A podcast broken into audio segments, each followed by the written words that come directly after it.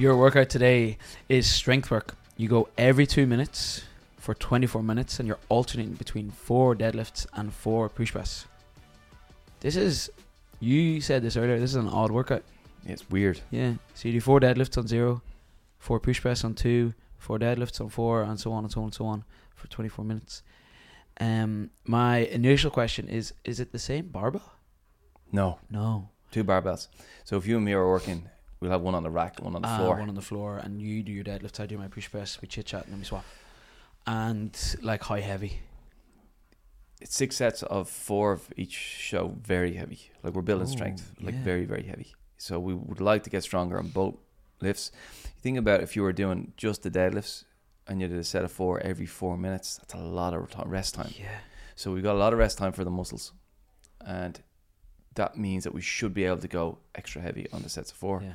And then we're alternating with the push press, which will take some of our recovery away. But like, Yeah, but minimal. So we should be able to go heavy on both and get a really nice strength session in. yeah, this is. Uh, the more I look at this, the more I like it. Actually, this is like a little bit of old school S and C, like some of the stuff I would have done, maybe with a bit more time structure on it.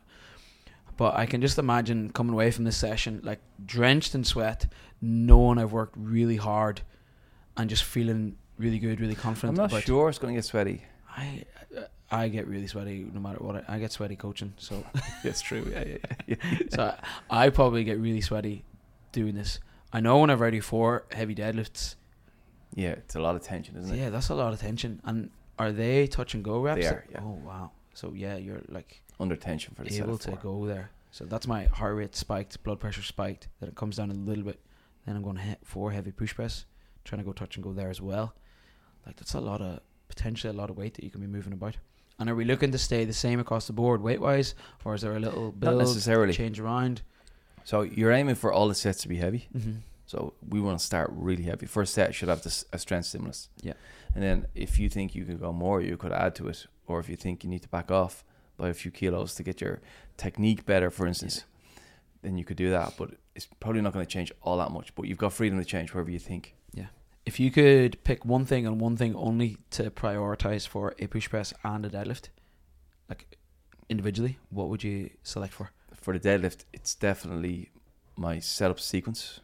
Uh-huh. I think once I get my setup sequence right, everything feels good. Yeah, everything can go well. Yeah, so I always am very deliberate about the step by step ingredients for like set the feet, set the hands, sorry, set the feet, set the hips, then set the knee, then set the hands, then set the lats.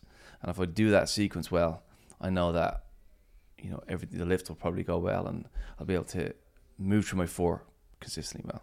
For the push press, for me, it's the front rack Mm. if my front rack is feeling good, I know I'll be able to dip and drive and press it out really well. If the front rack, say if I even the hand, sorry, the bar is in my hand and it's not quite in the palm of my hand on one of my hands, it's slipping off the Yeah. pinky.